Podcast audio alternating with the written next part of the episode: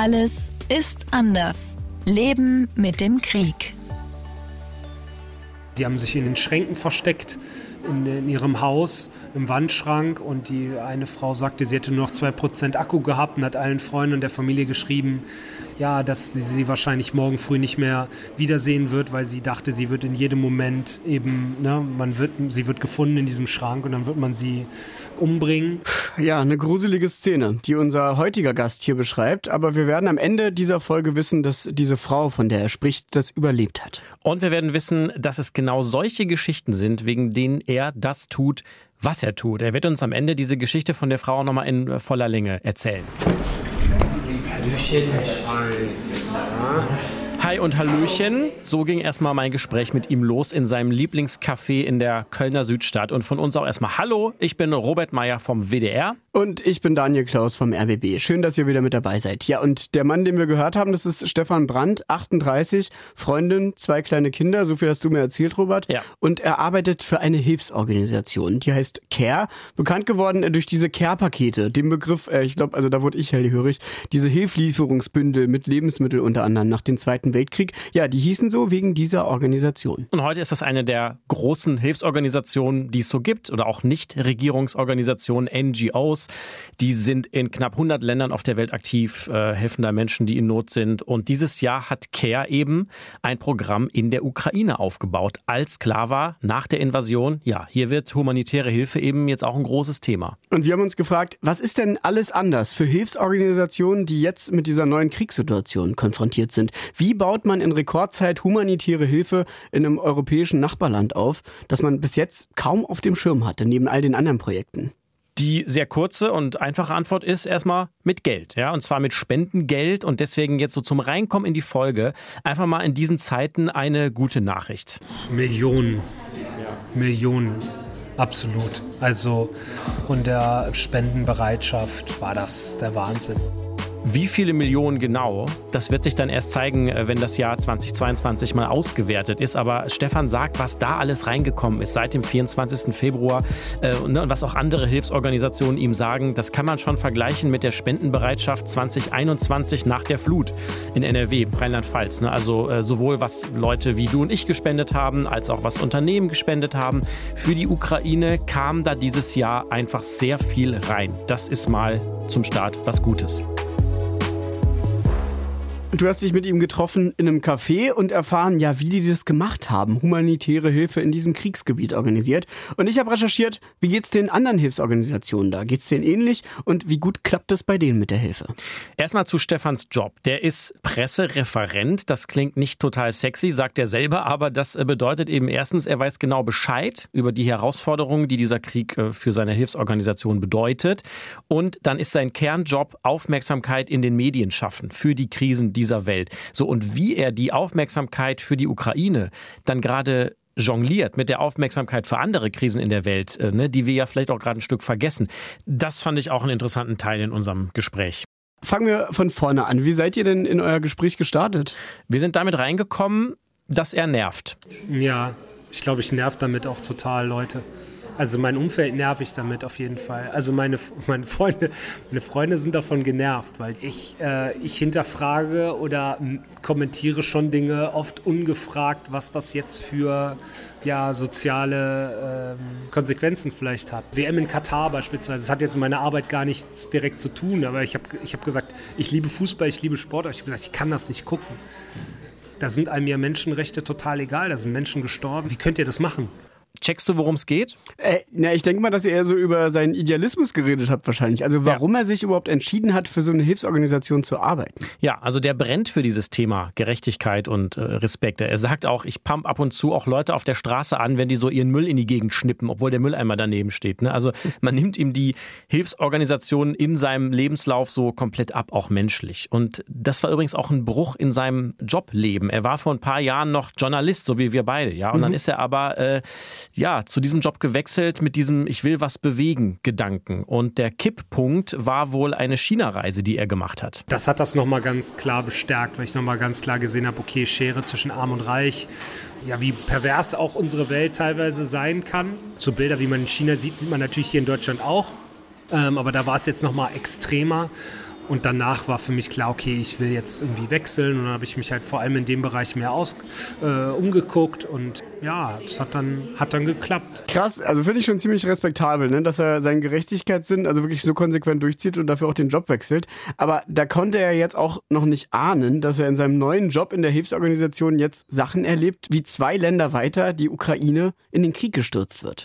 Ja, und der zu dem Zeitpunkt dann auch weiß, also stand 24. Februar, im Grunde müssen wir jetzt bei Null anfangen. Das nächste Büro äh, zur Ukraine war das Büro in Berlin. Ja. Also, ich äh, naive Frage, wie zieht man die Hilfe denn hoch in einem äh, Land, in dem über Nacht der Krieg ausbricht und wo du jetzt schnell reagieren äh, willst? Und da hast du richtig gesehen, wie der Stress in sein Gesicht eingezogen ist. Ja, das ist, äh, boah, das ist natürlich eine riesige Mammutaufgabe. Erstmal muss man natürlich gucken, okay, wo sind die Bedarfe konkret? Man fährt ja nicht einfach mit einem Laster mit Wasser einfach an die Grenze und stellt dann einen Container hin. Also man muss gucken, wo wird Wasser benötigt? Wo wird, werden Lebensmittel benötigt? Wo werden Medikamente benötigt? Wo wird was benötigt? Wie können wir uns auch mit anderen Organisationen abstimmen?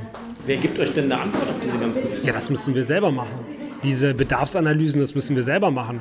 In Zusammenarbeit natürlich mit anderen Organisationen, in Zusammenarbeit natürlich mit der UN, natürlich auch mit der Regierung, die sagen uns ganz klar, wo und was äh, benötigt wird. Äh, dann gibt es natürlich auch Organisationen, die schon in der Ukraine vorher tätig waren. Die haben wir natürlich dann mit Funding versorgt. Ne? Also Funding, englisches und irgendwie schöneres Wort für einfach simpel Geld. Ja, Geld, Spendengeld.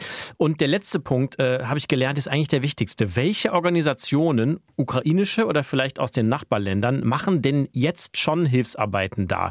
Das nennen NGOs dann Partnerorganisationen. Und im Endeffekt äh, baut jetzt in dem Fall CARE nicht überall irgendwelche Zentren auf und schickt hunderte Leute in die Ukraine, sondern es geht hauptsächlich darum, Partner zu finden, denen man Geld geben kann, die dann damit wiederum Dinge machen für die Menschen in Not. Und das können eben Hilfsorganisationen im Land sein, die schon da sind oder soziale Organisationen oder medizinische Einrichtungen oder Organisationen, die Baumaterial besorgen können, psychische Hilfe, Logistik, also alles, was irgendwie Hilfe bringen kann.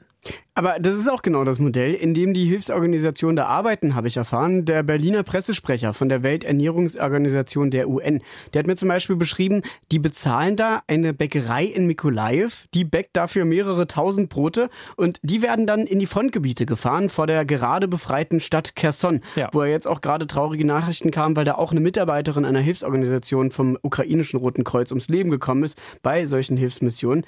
Ähm, oder in den Orten hat er mir auch gesagt, da wo die Banken noch offen haben, wo diese Supermärkte noch volle Regale haben, da werden die Menschen unterstützt, die Geld brauchen für Lebensmittel, indem sie so einen Code bekommen, aufs Handy geschickt. Und äh, auch dafür brauchst du ja, um das umzusetzen, erstmal Partner vor Ort. Genau, und Stefan sagt, naja, dadurch, dass das aber alle wollen, also alle Hilfsorganisationen, ähm, so Partner suchen, ne, und zwar zur gleichen Zeit, gab es natürlich auch einen fetten Run auf diese ganzen möglichen Partnerorganisationen. Und das hat dazu geführt, das Geld erstmal so gar nicht das eigentliche Problem war, ja, Stichwort Millionen Spenden. Wir mussten auch erstmal gucken, dass wir dieses Geld auch unterbekommen und dass wir die, äh, dass wir auch erstmal Partner finden, äh, die dieses Geld ausgeben können, natürlich. Ne? Also das war eher das Problem ja, es ist eine Aufgabe, es ist eine Herausforderung und, äh, und es bringt ja jetzt nichts, wenn man eine kleine Organisation jetzt mit Millionen überhäufen würde. Das machen wir natürlich nicht.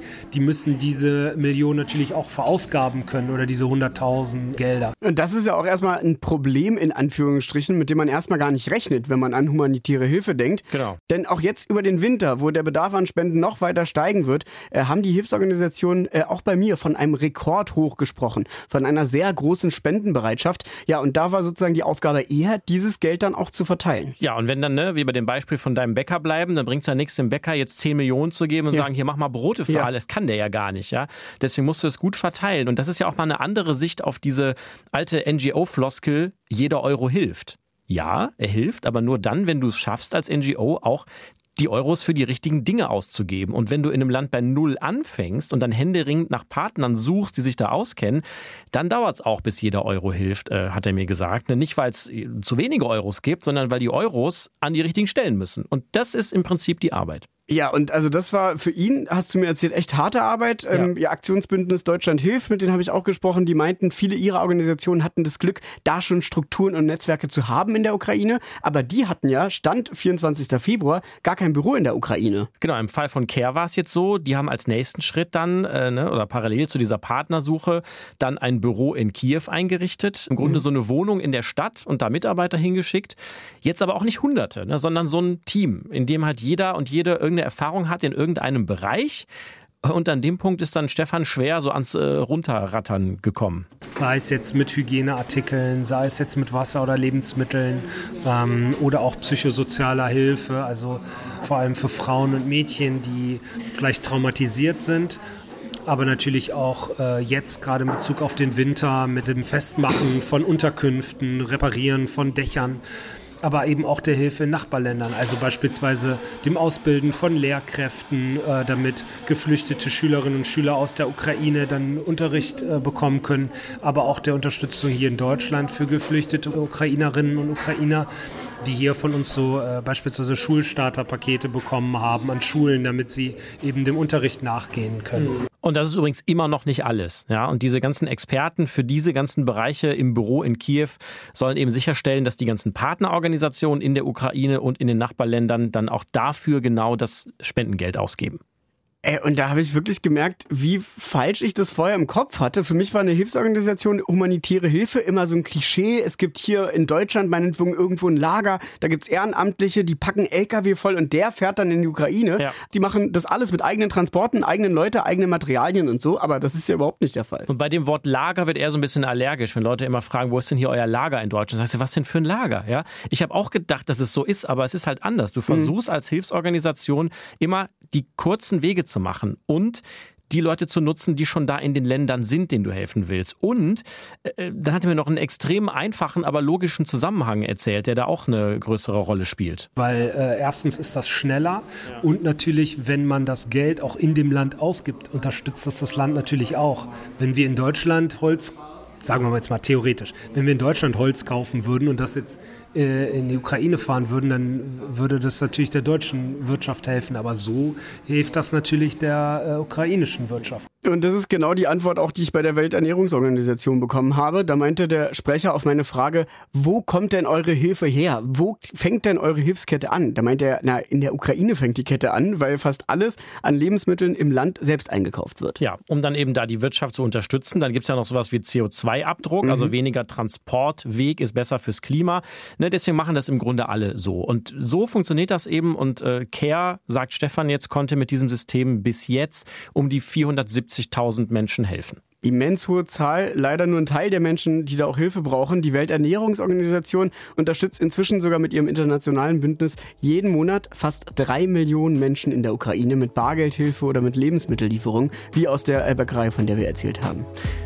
Vielleicht brennt bei euch die Frage ja auch schon. Äh, wie kann man eigentlich helfen als nicht bewaffnete, friedliche, zivile Organisation im Kriegsland Ukraine, in einem Land, in dem ja Bomben fliegen und gekämpft wird?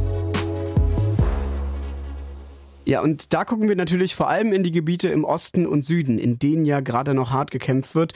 Und auch insgesamt gibt es ja immer wieder auch Luftangriffe im ganzen Land. Da kannst du jetzt als Hilfsorganisation nicht einfach hinfahren oder deine Partnerorganisation einfach überall hinschicken. Ich habe da auch eine klare Antwort bekommen. Könnt ihr das im Kriegsgebiet machen, da wo die Bomben fallen? Nein. Nein.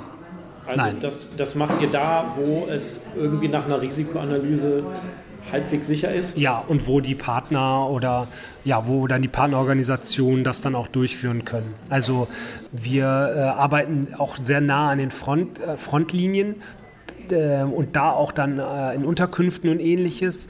Aber wir werden natürlich jetzt nicht da, wo jetzt äh, gestern noch eine Bombe gefallen ist, jetzt die Unterkünfte irgendwie anfangen äh, oder zu versuchen zu reparieren. Das ist, glaube ich, dann schwierig. Aber dann natürlich in Korridoren oder in Regionen, wo es dann vermeintlich sicherer ist, natürlich.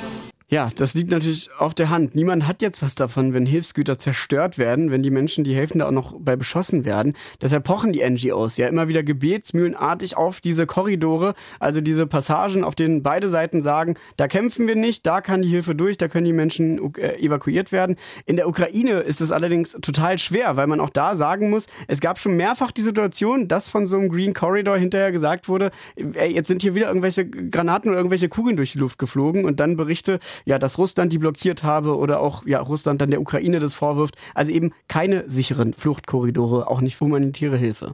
So, und an der Stelle endet ein bisschen das, was Stefan zu diesem Thema sagen kann, äh, aber er hatte Sprachnachrichten für mich dabei auf dem Handy. Zum Beispiel vom äh, stellvertretenden Ukraine-Chef von CARE. Also der ist dann auch dort im Land. Mohammad El Haji heißt der. Wir schätzen, dass ungefähr eine Million Bedürftige keine Hilfe bekommen, weil es entweder zu gefährlich gefährlich für Hilfskräfte ist, zu ihnen zu fahren oder weil bewaffnete Kräfte den Zugang verbieten. Selbst in Bereichen, in denen nicht mehr gekämpft wird, gibt es Gefahr durch Minen oder andere explosive Überbleibsel der Kämpfe. Das hindert auch Zivilisten daran, aus den Gebieten rauszukommen. Durch all das werden unsere Bewegungsmöglichkeiten erschwert.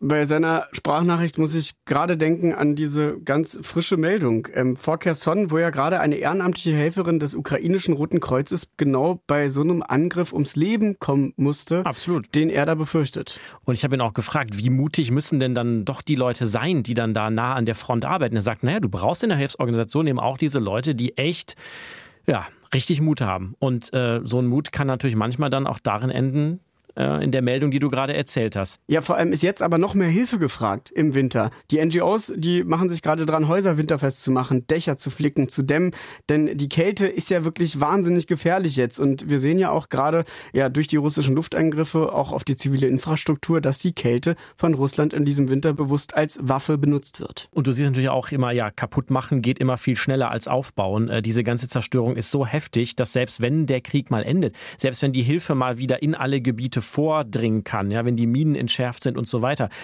Auch dann kann eine Hilfsorganisation nicht einfach sagen, ja gut, Freunde, dann sind wir jetzt mal wieder weg. Eins ist klar, diese Hilfe äh, ist nicht nur jetzt und in, in, diesem Jahr oder im nächsten Jahr, die wird noch ganz, ganz lange vonnöten sein. Die Hilfe wird sich natürlich verändern. Es wird uns, wird vielleicht eher irgendwann eine, ja, eine langfristige Hilfe sein, wird natürlich auch viel Aufbauhilfe dabei sein.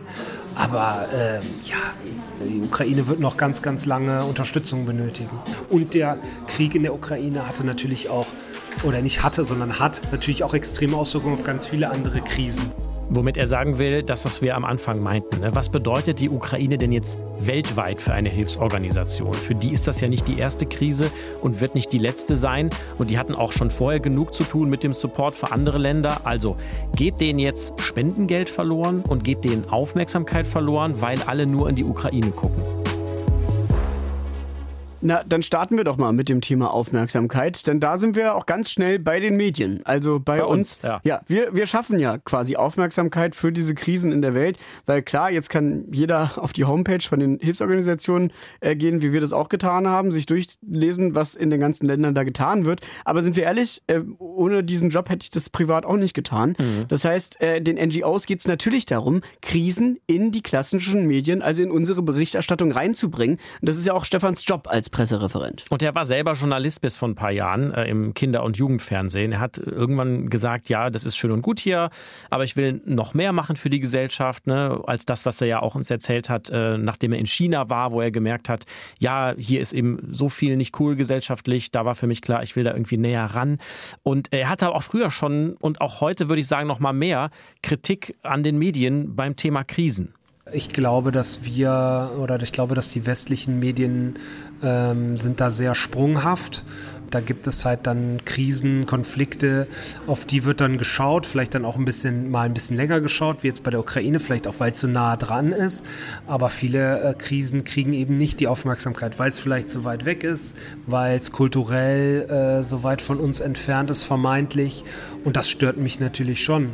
So, und da fühlen wir uns ertappt irgendwo, oder? Ja, definitiv. Also den Vorwurf in Anführungsstrichen müssen wir uns machen lassen, weil ich weiß ja, in, guck mal, wir machen beide Radiosendungen. Ich mhm. habe jede Woche seit Februar, definitiv jede Woche über die Ukraine geredet und über den Iran kann ich wahrscheinlich an ein oder zwei Händen abzählen. Absolut. Ich mache ja auch äh, Nachrichtensendungen, die dann eine halbe Stunde dauern und äh, da hattest du teilweise Sendungen, die waren komplett, wir nennen das dann hier immer monothematisch, ne? also nur ein Thema, nur die Ukraine drin. Das war wichtig und richtig, aber äh, du fragst dich schon, über Nacht sind sehr viele Krisen in der Welt äh, dann raus aus dem Programm und du gerätst ein bisschen mit deinem eigenen Informationsanspruch äh, aneinander oder balancierst das immer so mit der Wichtigkeit für die Ukraine? Ich finde das wahnsinnig schwierig ja. als, als Journalist, äh, das zu entscheiden, wie viel man was macht. Naja, wir machen hier diese Podcast-Reihe über die Ukraine so. seit über einem halben Jahr. Ja. Ne? Stefan hat auf der anderen Seite dann den Job, Redaktionen wie unsere anzuhauen und zu sagen, ey, wir haben echt heftige Geschichten aus Land XY.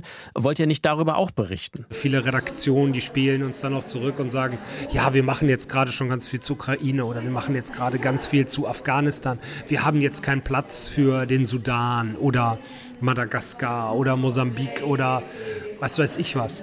Und ähm, ja, das ist für uns auch immer so ein Kampf gegen Windmühlen, dass wir versuchen natürlich äh, die Situation von allen Krisen, allen Menschen weltweit gleichermaßen den Medien äh, ja, da Informationen zur Verfügung zu stellen und darüber aufzuklären. Natürlich ist der Krieg in der Ukraine uns allein geografisch näher und betrifft uns auch direkter als zum Beispiel der Jemen. Aber ja. ja. theoretisch, wenn morgen einer von uns beiden eine Radiosendung macht, dann müssten wir neben der Ukraine mindestens über fünf andere Krisengebiete berichten. Aber A, machen wir das nicht und B, würden sich das, glaube ich, auch nicht so viele Leute anhören. Also, er will kein Medienbashing machen, hat er ganz klar gesagt, war ihm wichtig. Er weiß ja, wie gesagt, wie das ist in Redaktionen, dass man sich eben oft die Krise nimmt, die am nächsten dran ist. Und äh, darüber redet er auch mit den Kollegen von anderen Hilfsorganisationen und die sagen auch, ja, wir versuchen den Medien eben jetzt nach zehn Monaten Krieg in der Ukraine wieder ein bisschen mehr das äh, Bigger Picture ans Herz zu legen. Die Ukraine und der Krieg dort, äh, der ist natürlich dramatisch und niemand will, dass diese Menschen äh, in Vergessenheit geraten oder dass denen nicht geholfen wird. Überhaupt nicht.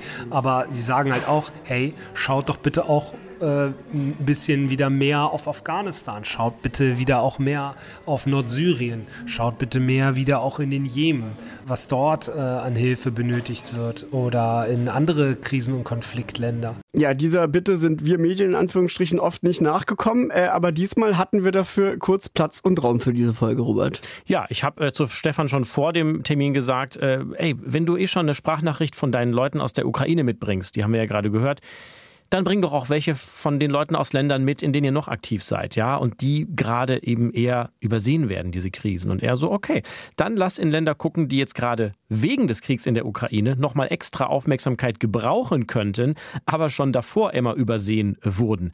Somalia zum Beispiel, ja. Das hier ist äh, Walter Maware, der arbeitet für CARE dort. Somalia has been facing uh, one of its longest droughts in 40 years. And uh, the conflict in Ukraine has further worsened the situation. Over 90% of wheat imports that come to Somalia are from Ukraine and Russia. Über 90 Prozent der Weizenimporte kommen aus der Ukraine und Russland und die Unterbrechung der Lieferkette ist ein Riesenproblem. Wir sind sehr besorgt und wir sehen, dass immer mehr Leute hungrig und unterernährt sind. Somalia leidet unter der längsten Dürre in 40 Jahren und der Konflikt in der Ukraine hat das verschlimmert. Die Zahl der schwer unterernährten Kinder ist auf einem Höchststand und schwangere Frauen kommen in unsere Einrichtung, weil sie nichts zu essen haben. Also dieser Konflikt hat hier eine große Auswirkung. Because they have no food. Um so we believe this conflict has had a huge impact on the current drought situation in the country. Ja, und das ist wirklich so ein Beispiel dafür. Somalia, also groß in den Nachrichten war es nicht, aber man hat hier und da mal gelesen, ja, Getreideexporte aus Russland, der Ukraine fehlen da total im globalen Süden. In Afrika ein mhm. riesiges mhm. Problem. Äh, deswegen eigentlich auch großes Aufatmen, als es dann dieses Getreideabkommen gab und äh, dort wieder Getreide hin exportiert werden konnte.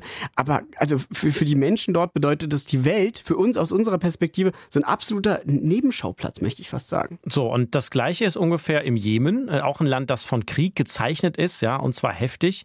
Der Jemen war häufiger in den Medien, würde ich sagen, als Somalia, aber auch da gucken wir jetzt seltener hin, obwohl da auch das Problem mit dem äh, Getreide ist. Ne? Das hier ist eine Sprecherin von CARE im Jemen, Sama Ahmed. The war in Ukraine has imposed significant restrictions on wheat and grain supply, which has resulted in Der Krieg hat die Knappheit von Weizen und Getreide hier enorm verstärkt. Die Preise dafür sind dramatisch gestiegen. Brot aus importiertem Getreide bedeutet hier das tägliche Essen für die Mehrheit der Bevölkerung. Wenn die Preise so steigen, können sich die Menschen keine Mahlzeiten mehr leisten. Die Unterernährung kann eine Gesundheitskrise erzeugen, die Generationen anhalten wird for health that can last for generations. Und da sagt Stefan, das frustriert mich manchmal, ja, dass sowas bei uns dann nur ankommt, wenn sonst eher nichts ist. Bei allem Verständnis für die ich nenne es mal Priorisierungsgewohnheiten von uns Redaktionen. Ja, also Medienaufmerksamkeit, die sich da nach viel zu wenig anfühlt, wenn man sich damit beschäftigt, äh, im Vergleich zur Ukraine. Aber äh, mit den Spendengeldern äh, haben wir uns auch gefragt, was, was ist denn mit denen passiert? Sind die weniger geworden? Also da kann ich es mal aus der Perspektive von Stefan sagen. Äh, da hatte ich auch eine ganz andere Aussage erwartet als die hier. Also die äh, Krisen in anderen Ländern von unserem persönlichen Fokus oder unserer Programmarbeit in diesen Ländern hat nicht durch den Ukraine-Krieg oder leidet nicht durch den Ukraine-Krieg. Okay. Ich hatte kurz gedacht, dass jetzt Geld und Ressourcen verlagert werden, weißt du, weil es in der Ukraine so einen großen Bedarf gibt. Ja, aber wir haben ihn ja gehört, es gab äh, Millionen für die Ukraine on top, also extra dafür, da musste nichts irgendwo weggezogen werden. Das ist das eine, aber äh, was ich vor allem gelernt habe, es gibt so Spendenregeln sozusagen, die auch verhindern, dass Geld quasi das Land wechselt. Also es gibt die zweckgebundenen Spenden, äh, wo dann ganz für eine ganz konkrete Krise oder ein ganz konkretes Land gespendet wird und dann sagt man, äh, ich möchte für Bangladesch spenden, dann geht das Geld auch nur nach Bangladesch, dann geht das nicht irgendwo anders hin. Ja. Ähm, das darf man auch nicht. Also heißt, ich habe für den Jemen gespendet oder für Somalia, um bei unseren Beispielen jetzt zu bleiben, und dann kann auf der Welt sonst wo eine Megakrise kommen, dann darf die NGO nicht einfach sagen, oh, das ist jetzt wichtiger, dann nehmen wir dieses Spendengeld für den Jemen da raus und tun das dahin. Also, ne, das heißt, alles, was vorher in dem Land war, das bleibt jetzt auch da also kann man ja irgendwo auch verstehen. Das heißt, ja, ja. wenn ich jetzt für den jedem gespendet habe, dann kann die Organisation nicht irgendwann sagen, oh sorry, das haben wir jetzt für was anderes ausgegeben. Genau, zweckgebundene Spenden. Wenn du da den Klick auf der Homepage machst, wo steht mhm. Spende für den jedem, dann muss ja für dich auch klar sein, dass das genau dahin äh, kommt. Was natürlich jetzt sein kann, ist, dass Leute sagen, okay, ich spende vielleicht jedes Jahr 100 Euro und das habe ich normalerweise vielleicht für den jedem sogar gemacht, aber jetzt mache ich das eben für die Ukraine. Das kann sein, aber das wird bei CARE erst mit der Auswertung von 2022 klar wie viele das wirklich so gemacht haben, wie viele da vielleicht ihre Spendenbereitschaft gedreht haben. Aber vielleicht gibt es ja auch gar nicht unbedingt so einen negativen Effekt, dass Krisen oder die Spendenbereitschaft sich gegeneinander ausspielen würde. Der Pressesprecher vom Aktionsbündnis Deutschland hilft, der hat mir auch nochmal geschrieben, die bemerken nach wie vor hohe Spendenbereitschaft, auch bei den anderen Projekten. Und die selbst erklären sich das so. Er sagte, die Menschen haben die Zusammenhänge jetzt inzwischen besser verstanden, dass die Krisen alle miteinander zusammenhängen und deshalb mhm. überall mehr Not besteht. Ja, so, jetzt kann man natürlich trotzdem fragen, ist das denn alles maximal frustrierend für jemanden wie Stefan, der sich ja dieser Hilfsorganisation äh, verschrieben hat, der extra als Journalist aufgehört hat, der mehr bewegen wollte, der jetzt aber eben sieht, ja, genau das, was du gerade sagst, die Krisen in der Welt nehmen zu, sie verbinden sich zu einer riesigen Krise ja. irgendwie. Ja, dann hast du die Ukraine, dann hast du die ganzen vergessenen Länder. Wir haben noch gar nicht über die Auswirkungen vom Klimawandel so richtig gesprochen. Das gibt ja auch mhm. massive humanitäre Probleme, vor allem in südlichen Ländern. Also was treibt ihn denn jetzt eigentlich immer noch an in dieser Multikrisenzeit? Und äh, weil ich wusste, wir kommen jetzt an dieser Stelle zum Schluss der Folge, habe ich dich vorher um eins gebeten.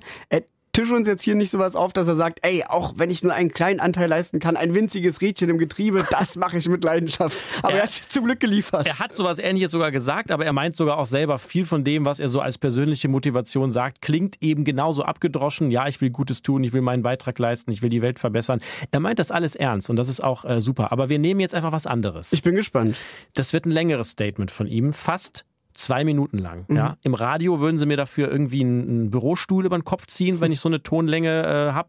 Aber hier nehmen wir uns mal die Zeit. Äh, ich habe ja gesagt, er war ein paar Wochen nach dem Anfang der Invasion im Grenzgebiet zur Ukraine in Polen und hat da Unterkünfte für Geflüchtete besucht. Wir haben die eine ja auch ganz am Anfang äh, vorher gehört mit dem Wandschrank, äh, wie sie sich versteckt hat. So mhm. und wenn wir uns jetzt fragen, warum macht er das, was er macht? Ja wegen Begegnungen wie der hier. Mit zwei Frauen eben, zwei Schwestern, ein Kind dabei, die aus ihrem Zuhause in einer umkämpften Stadt geflohen sind. Die haben sich in den Schränken versteckt äh, in, dem, in, in, ihrem Haus im Wandschrank und die eine Frau sagte, sie hätte nur noch 2% Akku gehabt und hat allen Freunden und der Familie geschrieben, ähm, ja, dass sie sie wahrscheinlich morgen früh nicht mehr wiedersehen wird, weil sie dachte, sie wird in jedem Moment eben, ne, man wird, sie wird gefunden in diesem Schrank und dann wird man sie ähm, umbringen.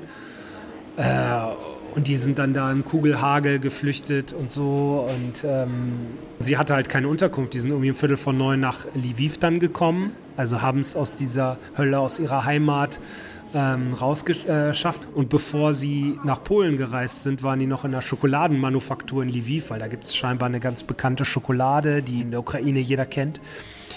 Und äh, sie packte dann äh, in dieser Flüchtlingsunterkunft diese Schokolade aus und zeigte mir die halt ganz stolz und meinte, dass ich davon probieren sollte. Und ich dachte mir, nee, das kann ich jetzt nicht machen. Ich kann jetzt nicht von dieser Schokolade, das quasi von dieser Frau, die, haben, die sind in einem Rucksack geflüchtet, die haben nichts im Grunde.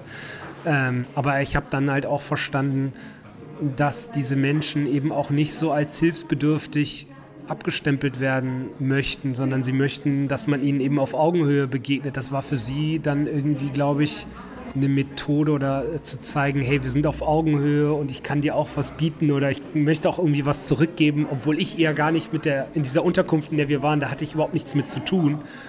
Und habe dann natürlich schon äh, dann doch ein Stück von der Schokolade genommen, die auch sehr lecker war. Ähm, ich bin dann aus der, der Unterkunft dann da raus, auch weil der, der Sohn, die hatten, der war in demselben Alter wie mein Sohn.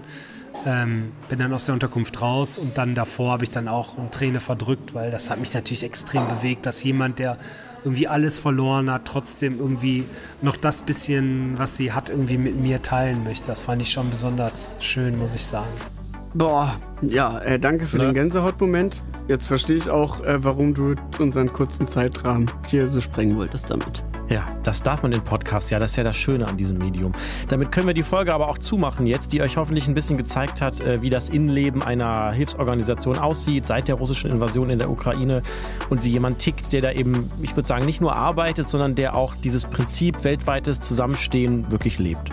Wir wollten uns an dieser Stelle aber vor allem auch nochmal bei euch bedanken, stellvertretend fürs gesamte Team, für eure vielen wertschätzenden und auch kritischen E-Mails, die wir in den letzten Monaten bekommen haben. Haben wir alles gelesen, haben uns darüber wirklich sehr gefreut und natürlich erreicht ihr uns nach wie vor unter allesistanders.wdr.de.